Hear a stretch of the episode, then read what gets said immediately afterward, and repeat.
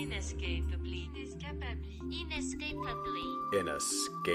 foreign. Welcome to Without Borders. This is the podcast for nomads, expats, third culture children, immigrants, and anyone else that feels inescapably foreign. I'm your host, Nolan Yuma Janssens. I highly recommend you tune in to the episode from last week because I'm here talking to Tima Deryan. Tima Deryan made headlines because she was one of the first the first Lebanese woman to climb the Mount Everest. But what we're focusing on today is Borderless. Okay, so Borderless started in 2015, and it was focused on protecting children, marginalized children in disadvantaged communities. And 7 years later, the center was up and running in Uzay, and as I mentioned, the activities were being implemented. And then the blast happened in 2020 on August, and Borderless was on ground consistently. So after the second day of the blast, Borderless team went on ground, and they were catering to the needs for the community because it was disaster and should be also in the news. So being there, Borderless was not an NGO that can go in and rehabilitate houses, but we did collect we collected enough funds to be able to support the community. We were able to fix about 16 houses in the community, but what we really focused on was why the house is being fixed. A lot of children were on the street. So nobody was going to school. Everybody was so busy with the disaster. And Borderless came into the community, and we simply had a table outside in the middle of the community with a small, very humble tent. And we would call on all the children. Children would come, and we would start doing psychosocial support sessions. We started doing activities, and our volunteers started growing. We had about 6 to 7 volunteers on ground. So once we had more volunteers, we were doing a lot of needs assessment. We divided the team who were giving the social worker, who were doing the psychosocial support to the children. And we also had psychosocial support sessions for women. So we were trying to really be there for the community as much as we can while their houses were being fixed. And a month or two later, we realized that there was a big need at Karantina, and there was a big need for borderless activities because we realized that children needs more education, needs more retention support because they were out of school and because of the COVID situation. So there was a lot of issues in the community, and we felt that borderless existence would really cater to their needs. So we kept on looking in the area to see if we can establish a center, and that's what happened. We found a very nice, humble center in the middle of the community, and the founder had a really beautiful vision of replicating everything she'd done in Uzari and do it in Canada, and that's exactly what happened. A few months into it, after finding the center, we rehabilitated the whole place, and it was a safe space where children, youth, and women can come, feel safe, get education, upskill their skills, and feel empowered, basically. And the center was designed in that way. And it's been about now, I think, 2 years and a few months. The center has all the activities, and we're reaching out to everybody in the community. And not only in Karantina, we're doing the outskirts of Karantina right now because we are expanding that way. Okay.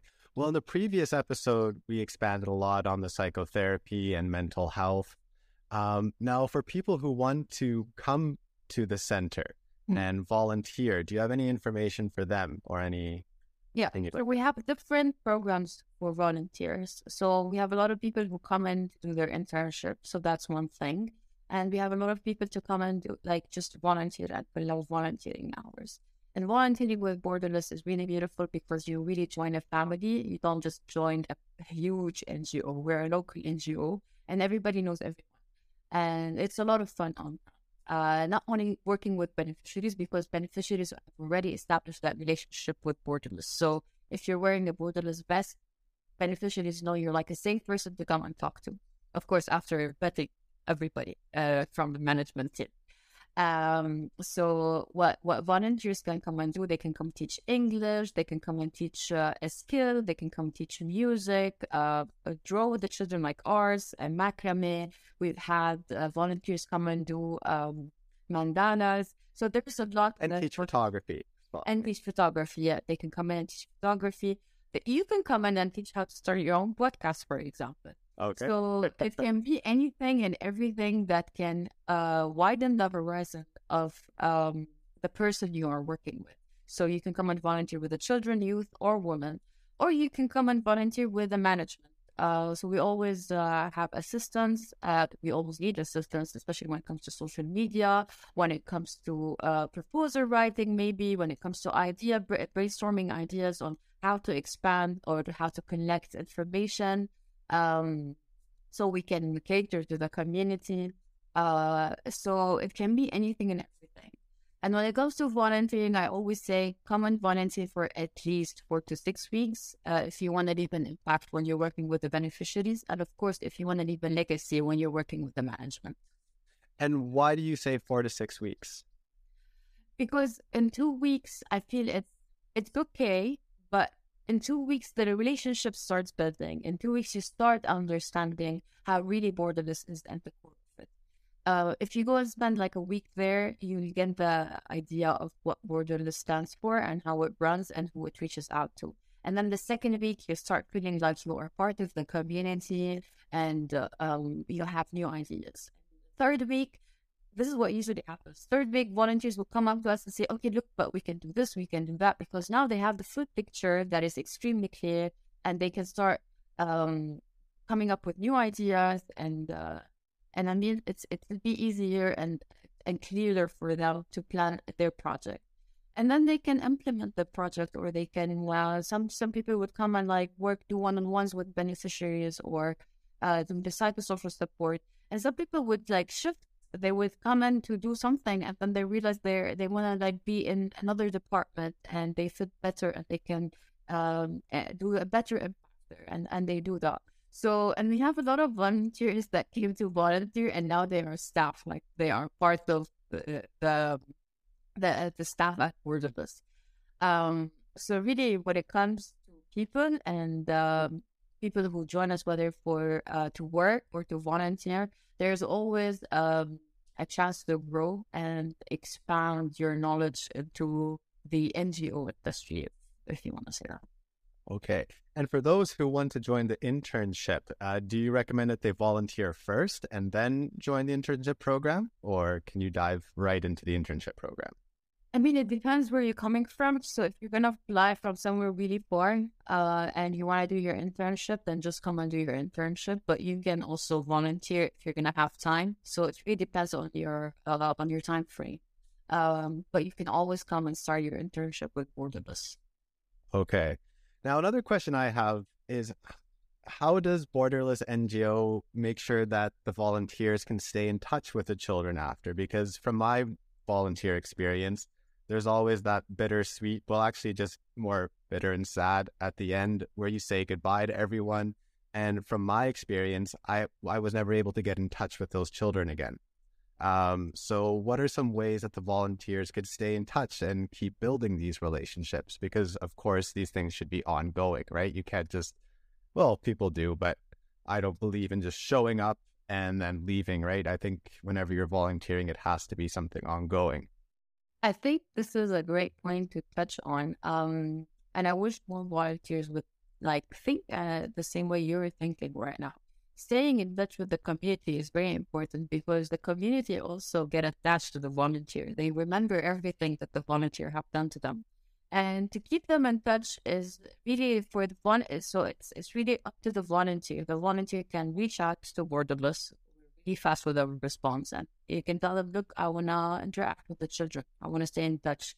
Maybe they can give a session through Zoom, and we can bring in the children to the center, and the volunteer can stay in touch. So this really goes back to the volunteer and how much time they wanna give the NGO, and if they really wanna stay connected, then we will always make it happen. Okay, perfect. That's good to know.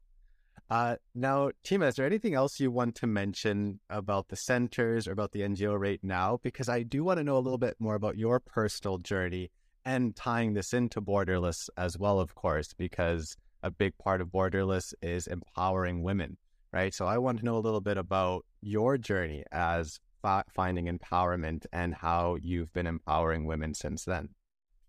So my personal journey with Borderless started right before the class. So after having the talk with the children, I did stay in touch. So I was going back to the community center, so that was an option. And then after the blast, I decided to stay with them. And I never lived in Lebanon for as long as I lived that year because I wanted to be with Borderless. So after being in Karantina, I started with a little bit of social work, and then I was managing social workers, and then I moved into project managing, and then from project managing, I started overseeing the build-up and the rehabilitation, is that I say, when they were fixing the community center, and then we got your project that we were doing at project managing, and then a lot happened. And for me, as Tima, as my personal journey, I never thought I would be part of an NGO, and I never thought I would do that much of social work. And I've always wanted to give back, but I never thought I'd had the opportunity to give back with that intensity. Yes. And then working with the management and the board and going back to the point where you really can be anything and everything when it comes to Borderless, as long as you are committed and you want to be part of it. They saw my work, they saw how passionate I was towards the NGO and my consistency on the ground, my work, and they would trust me with project managing. So I moved into operations, and I was doing the operational side of Borderless. And now, instead of just being in the Karantina community, I was in both Uzay and Karantina. And by then, I've been exposed to so many activities of Borderless. I volunteered to educate children. I volunteered to upskill youth. I volunteered to empower women. I started my personal project with the women empowering programs that they provide. So it was a lot of connections. It was just the right thing to do, and I was getting to know one country because it was the longest time I've lived in Lebanon.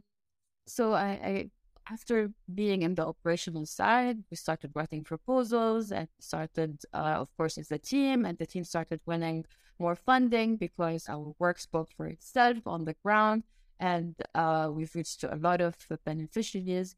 And the NGO was really growing at a fast rate in a good way because, one, there is need, and two, there was a lot of work that was being done by the team to cater and bring in what the community needs.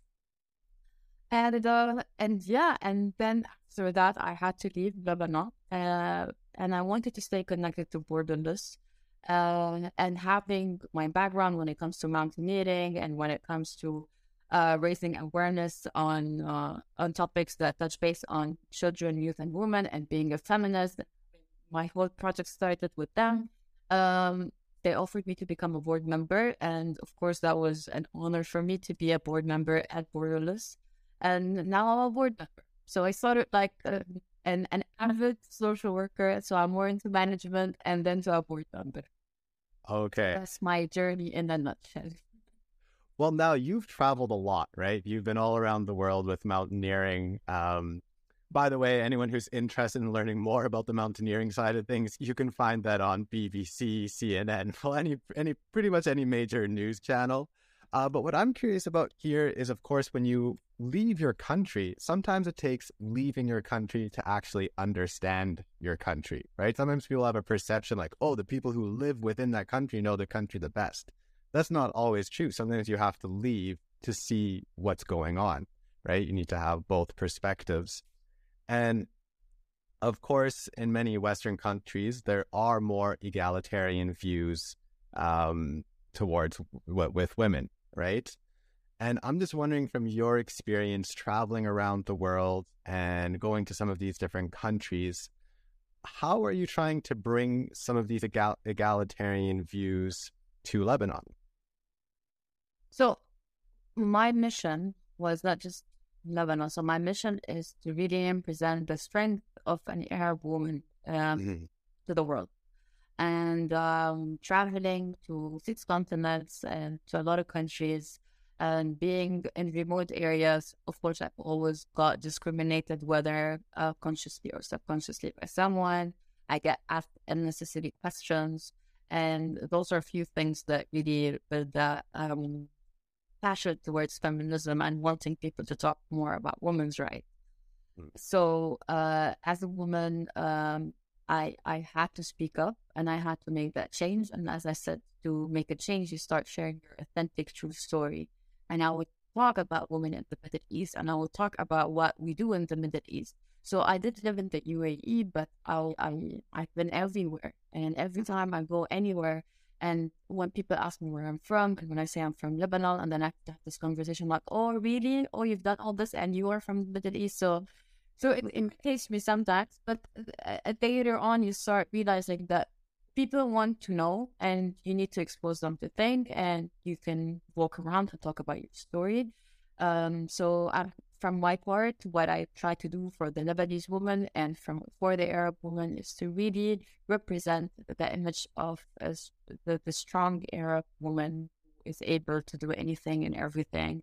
And I'm all about breaking barriers. Yes. And do you find that when people were asking you questions about your journey, are they different when it comes from, well, first let's look at women, Arabic women asking you questions about your journey versus maybe some Western women asking about your journey. And then let's take a look at maybe how men in the West ask you about your journey versus men in the Arabic world. It's a nice way to put it, but I've never compared it in my head how the West and us, like in the Middle East, the questions. But it's interesting because I do have some people from anywhere. It can be like, I've been discriminated in Alaska, and I'm like, what is this desert girl doing in Alaska, trying to climb mountains? And I was also discriminated in the Middle East. What is this Arab girl trying to do with climbing mountains? You really need to get your life together. And at the same time, I've been praised from the West, but look at this Arab woman breaking barriers, because I think they have more probably background about how women are evolving in the Middle East and how the laws are changing. And at the same time, I've been praised in the Middle East about, oh, look at this woman. She's representing me. She's doing stuff to elevate women, elevate our community, and make that change. So I've really received those comments from both sides. And when it comes to questions, I do deal with unnecessary questions. And I do deal with really, really nice questions, and that are eye-opening for me, that helps me shape my story and put it out there. Okay. I love that insight because, again, that breaks down borders, right? Sometimes when we don't need to compare culture to culture, it really comes down to the person. Exactly. Now I have a note here, and I'm curious to see what you think about it, because at Borderless, you also teach, well, a lot of people teach English, right, to the children. And I think that's very important, and because language plays a role with how you feel. And there was one study by Danziger and Ward, and it was they conducted a study with Arab Israelis who are bilingual in Arabic and Hebrew. And they found that this group had more negative associations with Jewish names when they were presented in Arabic than when they were presented in Hebrew. And the reverse was true for their associations with Arabic names. Now, there's similar studies have been done with Chinese Canadians, and like they were much more likely to view themselves positive when writing in English than when writing in Chinese. So, of course, language speaks... Well, the idea is that language associates with a cultural network, and this influences how you think.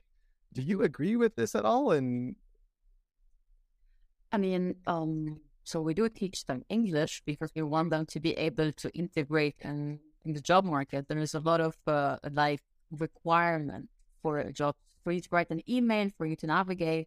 Of course, I think that's kind of like the obvious reason to learn English, but there might be a deeper thing as well going on here. I mean, definitely, but being a multilingual person So I speak English and Arabic, and I think in English and think in Arabic. So I think beneficiaries can express themselves much better when they speak in Arabic, and it comes out more authentic and natural than in Arabic. I mean, the Arabic language is one of the most beautiful languages anyone can learn. And at least for me, I'm an Arabic speaker, and I wish I can even speak better and write better and get deeper into the language, because it can go on and on and on with the findings and the expressions that the Arabic language have. And so you're really asking about the connotation when it comes to language and culture. And I don't see when someone speaks their mother tongue and they know the right words and they are deep in the language, it comes out more beautiful. And I think the association would be more positive. Okay, so you don't think by learning English or learning some different languages that they might be able to maybe access a different part of themselves that they might find empowerment through? I think it would give them more confidence. And I think this question should be asked to right to the beneficiary, because I speak language and I'm actually curious to know what they say, if that language is helping them explore a different side of themselves. And you know what? I'm going to ask them and then you know. Okay, yeah, I would love to know that, because it's something that I'm interested in myself, and I think linguists will debate this as well, of course, right? How much does language actually influence behavior? But it's definitely something important to think about. Now, what about for you? I ask a lot of people this on the show when they're multilingual or bilingual. Do you feel like you have a bit of a different personality in the different languages you speak? Because a lot of polyglots say that you need to kind of develop a different part of yourself when you're learning a new language, because of course culture influences your personality, and to understand the language you kind of have to understand the culture and develop that part of yourself. Nice. So of course I do feel different. So when I speak in English, I'm a little bit more fluent. I have my words because I grew up in the UAE, and speak with everybody in the UAE because there's a lot of culture. English was the main language, but my mother tongue is Arabic. But I think my English at this point is a little bit better than my Arabic. But I'm working on both, of course, because that's what you speak most of the time. And it does make a difference in Arabic. I feel it's interesting how you ask how you feel, because have you read the book Alter Ego? And it talks about sometimes you can wear glasses and you'd feel smarter. And there's a research, psychological research that says if you're dancing somewhere and you wear a hat, then you are more likely to dance in your own skin and feel more comfortable, because if you wear a hat, when you put on a hat, I mean, it changes. You're a little bit more confident. And same thing with that book. It talks about when you put on, for example, the glasses. We always wear something and it makes us feel like we're not someone else, but an alter ego. And I think it's the same with languages. I think it applies on languages. I think when I speak Arabic, it gives me a sense of strength. It gives me a sense of confidence.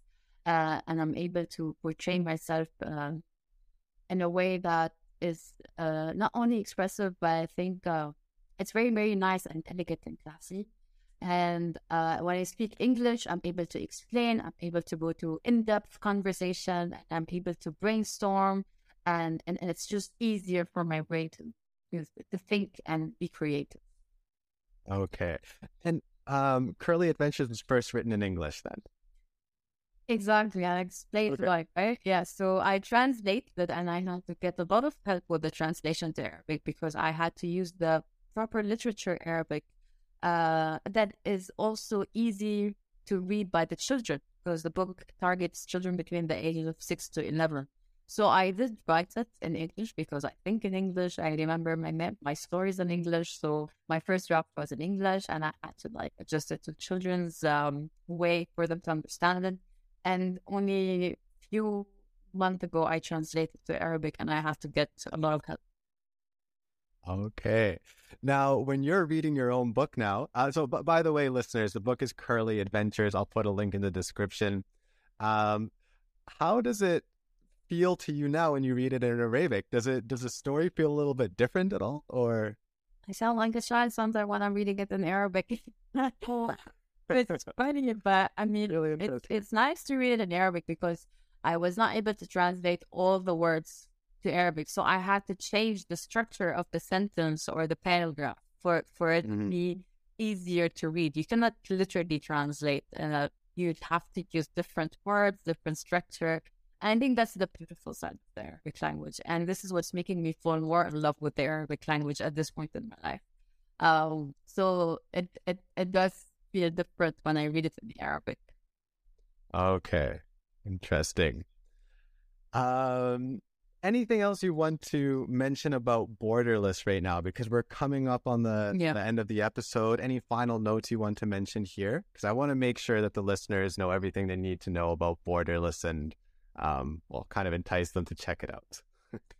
I mean, I think I would just call on listeners to come, to first look up what Borderless is, check out the pages, and then I would love to see from them emails at least, or DMs on them showing interest, whether to volunteer, whether to join, whether they have ideas, whether they have fundraising ideas, campaigns. I mean, Borderless is open to anything and everything that supports us in instilling the freedom to dream and the power to achieve, to be able to educate children, youth, upskill youth, and empower people. And it can be anybody and everybody who's listening to your podcast today.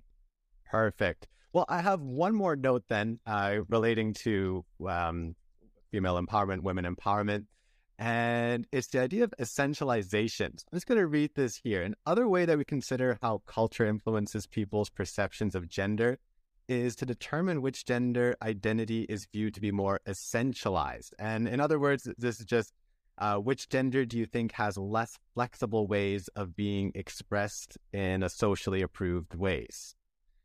For example, in Western countries, it's more accepted by society for women to dress in boys' clothes than men to dress in women's clothes, right? Mm-hmm. Not that it should be like this, but that's just how it is. And this means women's gender identity is not essentialized as much.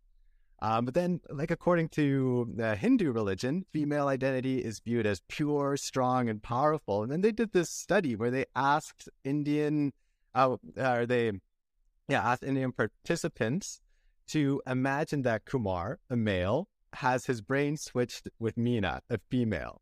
And on average, Indians felt that Kumar's body would act more like a woman if it has Meena's brain in it. In contrast, on average, they felt that Meena's body would continue to act like a woman, even with Kumar's brain in it. Right? So it's kind of interesting, the sense of essentialization. And I'm just wondering what it is like in many parts of the Arabic world. Do you feel like women are essentialized or that men are more essentialized? And how does this play a role in gender equality? And how does this play a role in empowering women? I think both gender are essentialized.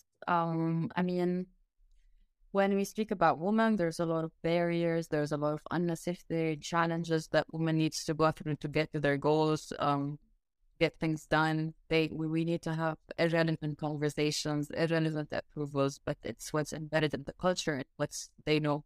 And you see a lot of women today losing a lot of opportunities because they need to conform to culture. They need to make sure that their families are happy. They need to make sure that they are not doing stuff that are not accepted in society. And this is where Feministia comes in and says, no, you can do anything, no matter.